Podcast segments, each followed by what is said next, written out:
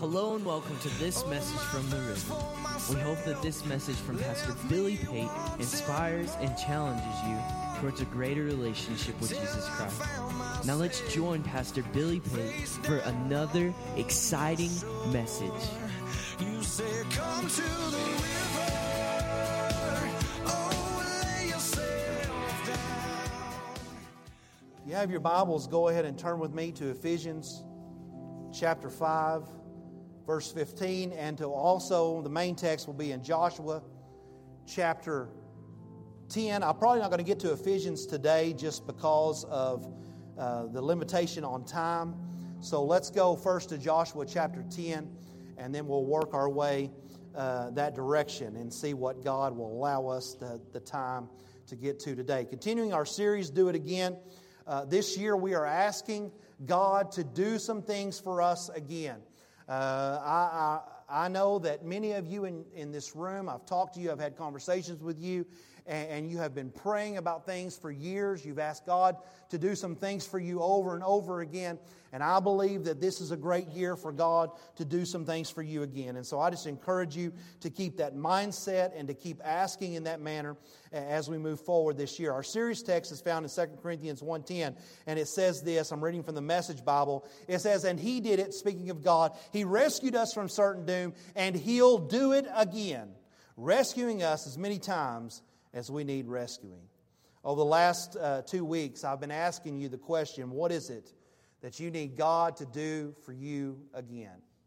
Ask yourself that question God, what do you want to do for me again? The last two weeks, we looked at the story of Jericho and we talked about really the process of victory. We talked about how we need to identify the problem that we want God to fix. We need to let God give us a strategy to fix that problem. Then we need to execute the plan. As we're executing that plan, we've got to guard the process. And then there comes a point for all of us that we have to just step into victory.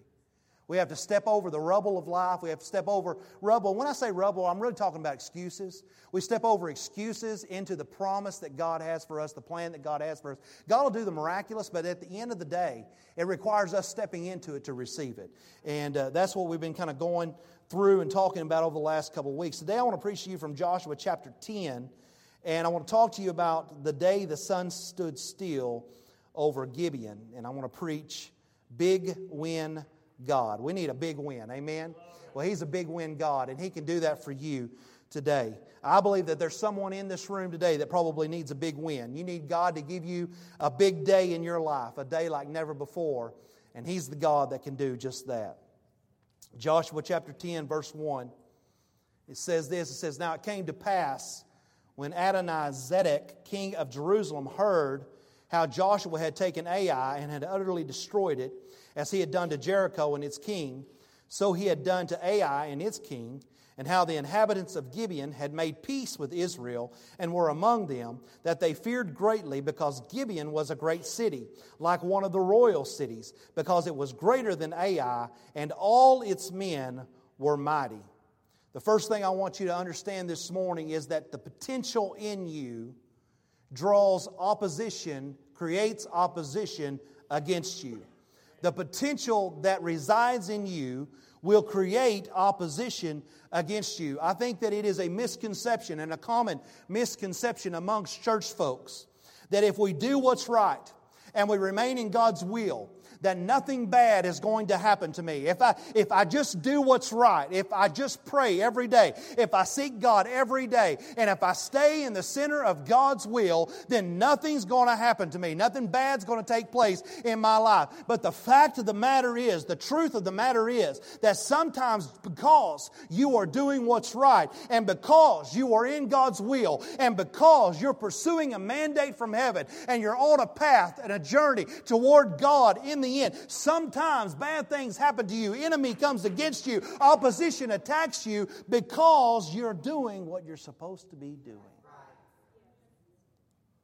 He targets you because of the potential that is in your life. He sees the threat that you pose to his kingdom and plans. And, and here's this in my notes, so this is free this morning, right? Here's what we do as Christians. We get this mindset that when we're in the midst of the battle, that I can't do anything but deal with the battle. That, that when opposition comes against me and, and, I'm trying to do what God wants me to do, I'm, I'm walking in God's will. I'm serving Him every day. I'm, I'm living for Him. I'm reading the Bible. I, I don't understand why this stuff's taking place in my life. And, and the enemy is bringing opposition to me because I'm doing everything right. What the enemy tries to do in those situations is he neutralizes us. He stops us from being effective and he stops us from advancing forward. And what he does is because in our mindsets, we often think that I've got to deal with this problem. I've got to deal with this issue. I got to deal with this opposition before I can do anything else. So it shows up like this. It shows up like, well, Pastor, I would help in the church, but this is just not a good time for me. You know, I, I, would be there, Pastor, for prayer, and I would be there to seek God, but, but man, you don't know what it's been like. Those last several weeks, I just can't get any sleep at night. I, I, I stay up all hours of the night. I, I'm having all of these problems going to sleep, and so it's hard for me. I need that extra 30 minutes to really be able to even come to church. Or, or it shows up in other ways where we are just making essentially uh, allowing the enemy to neutralize us because we're fighting a battle that he's bringing against us, and we think we just got to stop and deal with the battle that's in front of us. Can I just tell you this morning that if that's all it takes to neutralize you in your life, get ready to fight a battle from today till the end of time because the enemy is going to constantly bring opposition if he knows that opposition is all it takes to get you to stop dead in your tracks and to keep you from moving forward. Now, that was free. But it's the truth. And what I'm saying to you this morning, let me help you today. Let me help you this morning, okay? Here's what we have to do is we got to press into that stuff. When you start to feel opposition against you, that's not time to just stop and focus on the opposition. That is time to fight with one hand over here, but to keep moving forward. You remember when they were building the wall in uh, Jerusalem? Nehemiah was building the wall, and you hear the story that they fought with a sword in one hand and they had a trowel in the other hand. And so all the time they were working, they were fighting the enemy off, and they had a lot of activity going on, but that's how they accomplished the end goal. And I'm telling you this morning that if it only takes opposition to get you to stop and not participate in God's advancing kingdom, because His kingdom is advancing. And let me, let me just drop this note on you this morning that His kingdom is advancing with or without you. Now, now, God wants to advance His kingdom not only with you, but He wants to advance His kingdom in you. Okay? And so he wants you to be a part of the process. He's invited you. He died on the cross and rose again so that you would have an avenue by which to approach his kingdom and to be a part of his kingdom. He's done his part. But listen, his, king, his kingdom is advancing whether I'm a part of it or not. Whether I choose to do my part or I choose not to do my part, God's still going to do what God does. So I might as well be involved. Amen. I might as well jump in with both feet. I might as well get connected to what God's trying to do through me in my life. But He targets you because of the potential that He sees in you. He sees the threat that you pose on His kingdom and on His plan. And when we look at our story, the people of Gibeon had really done nothing to engage the king of Jerusalem, Adonai Zedek. They're just doing their thing. They're just going through life. They're just minding their own business. They're just trying to live the most productive and fruitful lives that they can live. They're just doing their thing. But they draw the eye of the enemy. You know, actually, if you read it and you look at it, it says that they draw the eye of the enemy because of their alliance with Israel. So essentially, just because they're a part of the church, that was enough to get the enemy watching them. That was enough to get the enemy stirred up about them. It also says that their enemy feared greatly because Gibeon was a great city, like one of the royal cities, and because it was greater than Ai, and all its men were mighty. It was the potential of the city of Gibeon that made them a target. Now, let me draw a comparison between you and the city of Gibeon. Matthew 5:14 says this. It says, "You are the light of the world. You are a Let's try it again. You are a city. You are a city on a hill that cannot be hidden. No matter what you do, if Christ is in you, you can hide all you want to, but you can't be hidden because He's inside of you. The enemy sees it. 1 Peter 2 9, another correlation says, You are a chosen generation, a royal priesthood, a holy nation, his own special people, that you may proclaim the praises of him who called you out of darkness into his light. So you too are like a royal city that has been brought out of darkness and now shines like a light. And the potential that is in you is drawing the eye of the enemy. He sees you as a threat. And as a threat, he's going to do what he can to defeat you before you ever get started. There's just too much potential there to leave you alone. There's just too much possibility residing in your life just to leave you alone. You didn't cause the attack, it wasn't a failure on your part. Sometimes you're under attack because you're doing what's right, not because you've done anything wrong. Here's why because the enemy is occupying territory that doesn't belong to him. He knows that when the time is right, God is going to move on you to move on him. And God is going to draw from that potential to eliminate him. And he knows his only chance is to try and take you out before you ever get started. The potential in you has him concerned, and what he's going to do is try to destroy you before you have a chance to destroy him. Can I just tell you in this place today that you have some potential inside of you? I'm talking to you. I'm talking to the individual. I'm talking to the every single person as an individual in this room. You have some potential inside of you. Somebody may have told you a long time ago that you weren't going to amount to anything, but that was a lie. Somebody may have told you a long time ago that you weren't going to be of any count, that you weren't going to impact anything, that you weren't going to make a difference, but I'm come to tell you this morning that's a lie. That's not what the Word says. That's not what God says. That's not what He believes about you. He sees potential inside of you. You have greatness in you. You have gifts in you. You have the kingdom of God in you. And what's inside of you poses a threat to the enemy. And just your potential is enough to cause him to attack. Whether that potential remains dormant or activated, it's still enough to draw opposition. So you might as well use it. Whether it sits dormant in your life or it's active in your life, it doesn't matter to him. If he sees a possibility of a threat, he's going to attack. So you might as well use what God's put inside of you. You might as well unlock that potential. You might as well unre- uh, release those gifts on this world. You might as well let the greatness that's in you start to get out of you this morning. You've got potential. Verse 3 says, Therefore Adonizedek, king of Jerusalem, sent to Hoham, king of Hebron, Piram, king of Jarmuth, Japhia, king of Lachish, and Debir, king of Eglon, saying, Come up to me and help me, that we may attack Gibeon, for it has made peace with Joshua and with the children of Israel. Therefore, the five kings of the Amorites, the king of Jerusalem, the king of Hebron, the king of Jarmuth, the king of Lachish, the king of Eglon, gathered together and went up, they and all their armies, and camped before Gibeon and made war against it. The second thing I want you to know this morning is that the enemy never fights fair. He doesn't fight fair. He's not going to try to fight fair. He's not going to stand toe to toe with you. He's not going to go head to head with you.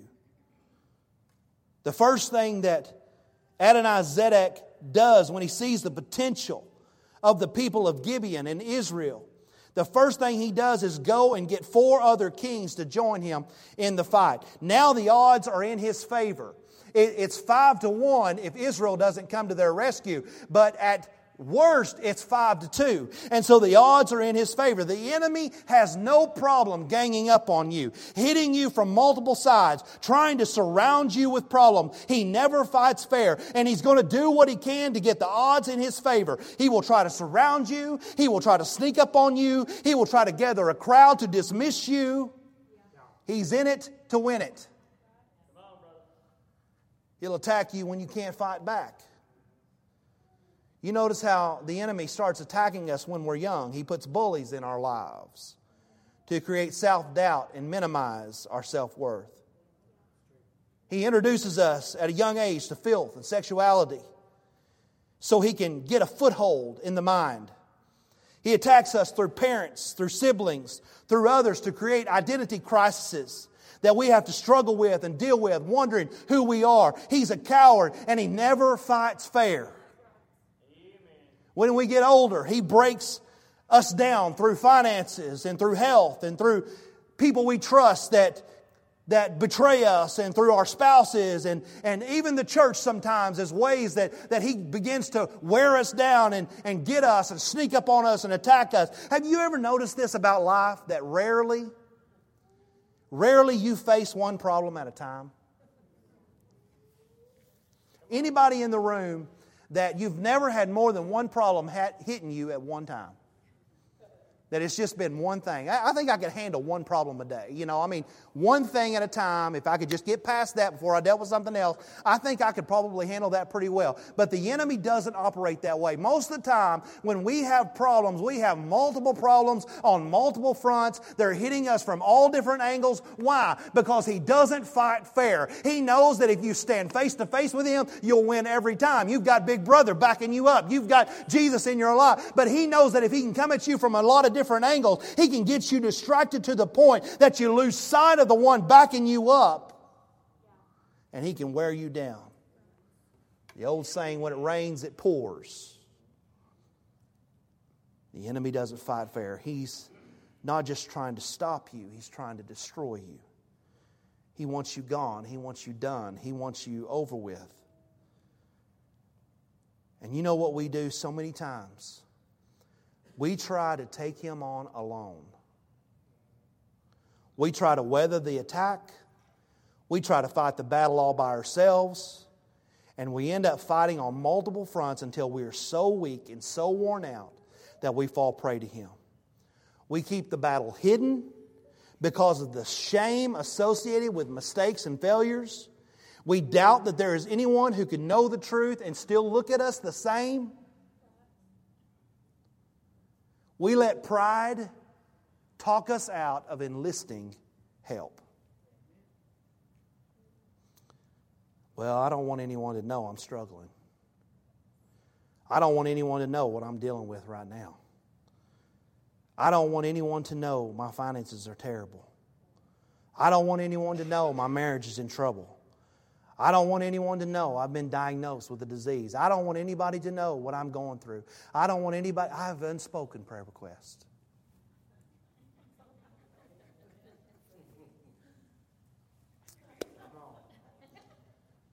Just put unspoken.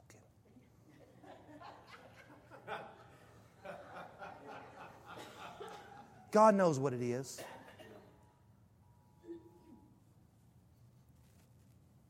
Getting quiet in here now. Sometimes the biggest ally of the enemy is the enemy that resides in us. Sometimes the enemy's biggest ally is the pride that exists in us. If Gibeon, remember, it was like a royal city, it had a lot to be prideful about, it had a lot to keep up. It had a lot to boast about. It had a reputation to maintain. Uh, the Bible says that all of its men were mighty men, and so everybody was somebody special in Gibeon. And if it had held on to pride, instead of asking for some help from Israel, from the church, it would have been destroyed in the process. Your victory is often tied to somebody else. Well, I don't like that.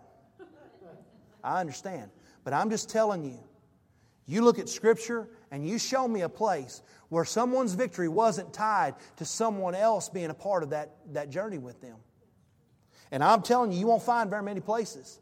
Most people had somebody that was an encouragement to them, that was a strength to them, that was a partner with them, that was walking with them, journeying with them, praying with them, doing something with them. They weren't making it on their own. And every time someone got to a place where they thought they could make it on their own, it wasn't long before they had a failure.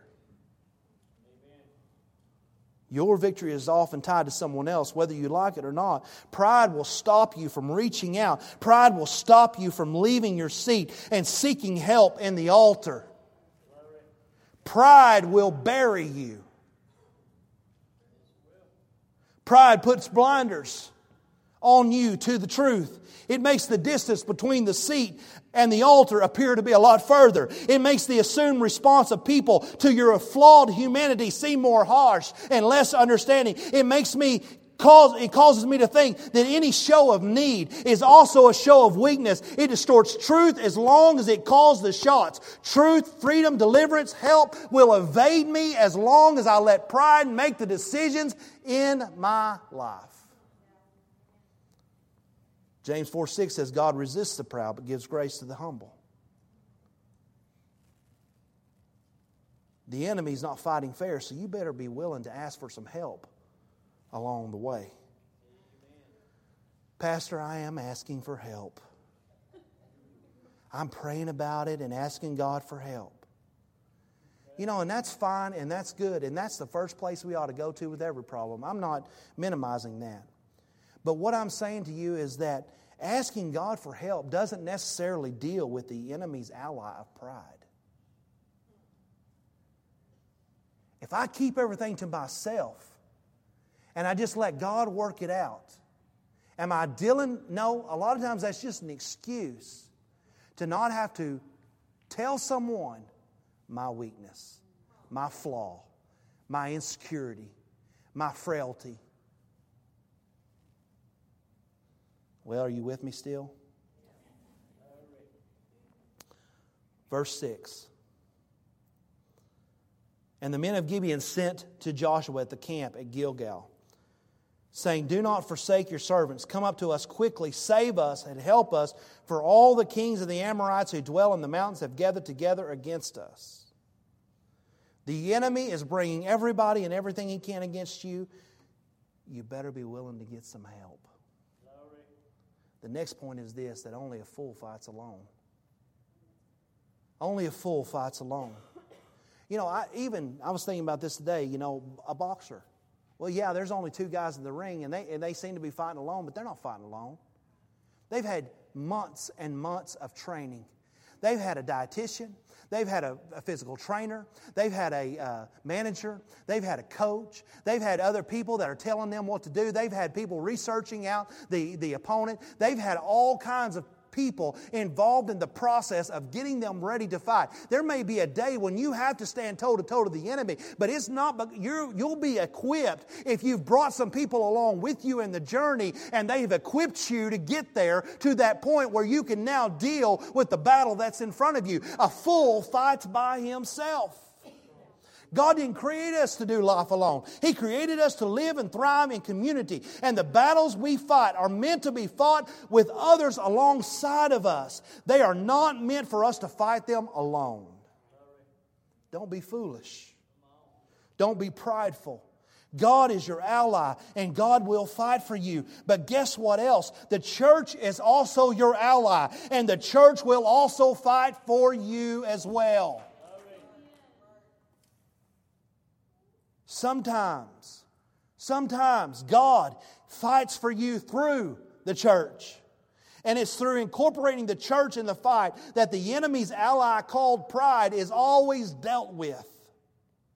James 5:13, let me give you some proof this morning. Is anyone among you suffering? You get that phrase among you. It would it would uh, you know, encompass the idea that there is more than just me in the room. There's, there's several of us together. And so, is there anyone among you suffering? Let him pray. Is anyone cheerful? Let him sing psalms. Is anyone among you sick? Let him call for the elders of the church and let them pray over him, anointing him with oil in the name of the Lord. And the prayer of faith will save the sick, and the Lord will raise him up.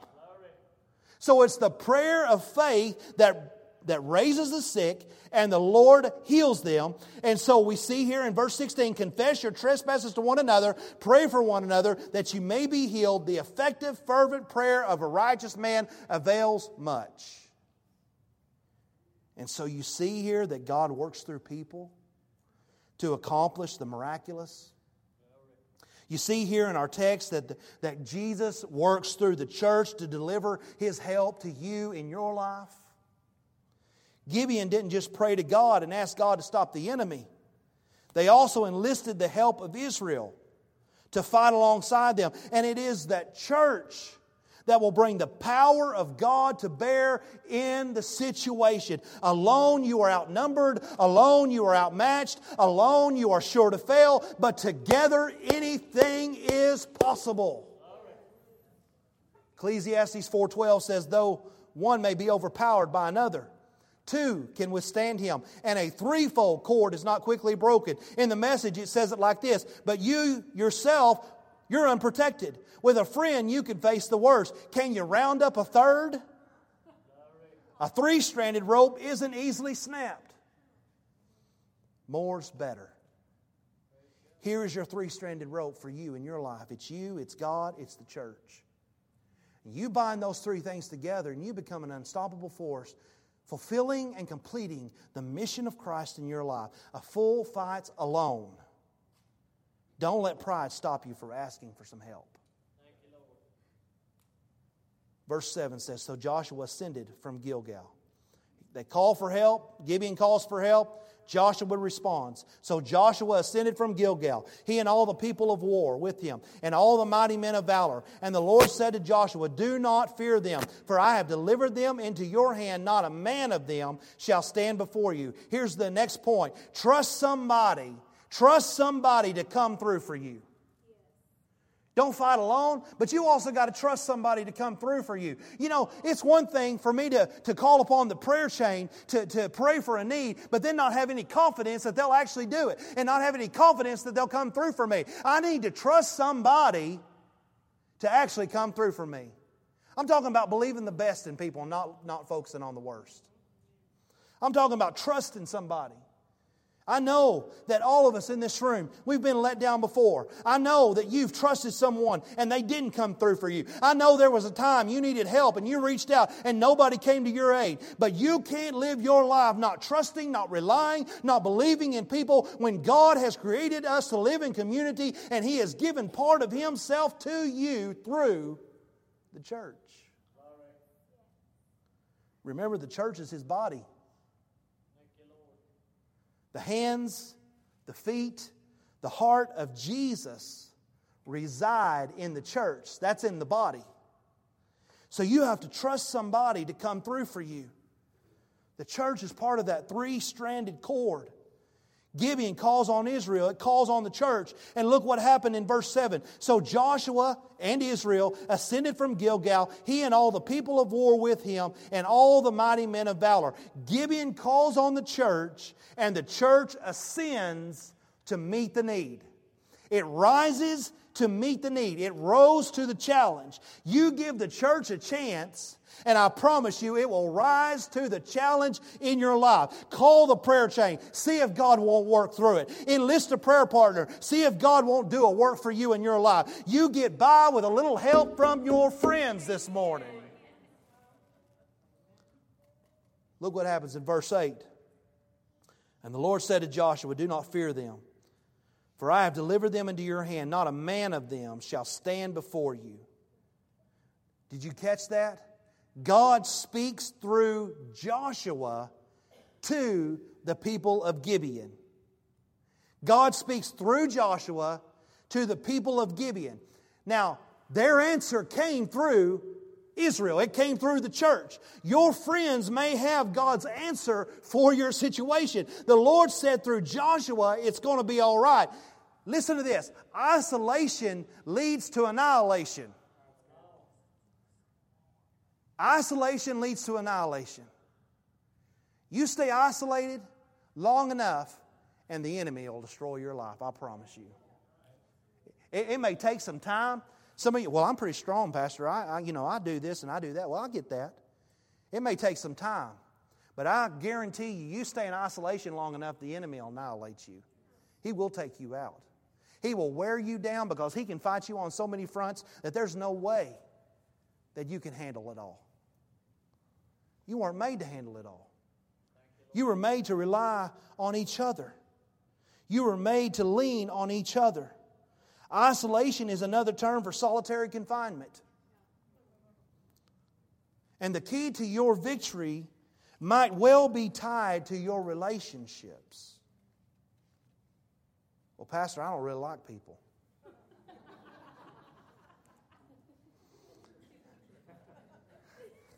I don't trust people. It's too peoply in here, you know? You know, I just, I've tried that. I've tried to trust people. I, one time I put a prayer request on the prayer chain, and the next thing I know, everybody in town's talking about it. I understand. I understand, but you're going to have to trust somebody. Is that stuff never going to happen again? No. It's probably going to happen at some point. There's just some people that can't keep their mouth shut about stuff they ought to keep their mouth shut. We got to be wise about who we tell things to. I, I, I'm 100% on board with that. But you also have got to trust somebody other than yourself. And you got to lean on somebody other than yourself. Here's a word for somebody in this room today. I just feel it in my spirit that you are failing and you are, you are dying because you will not lean and trust on somebody else. The weight of carrying the burden by yourself is crushing you.